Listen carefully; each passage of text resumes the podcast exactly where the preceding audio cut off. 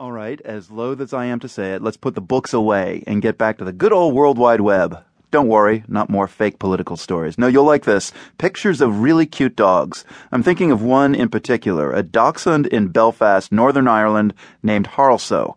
He's stolen hearts on the internet with a simple but adorable trick, balancing stuff on his head. Soccer balls, light bulbs, a slice of pizza. We reached his owner, Paul Lavery, who says he discovered Harlso's talent by chance. One day he put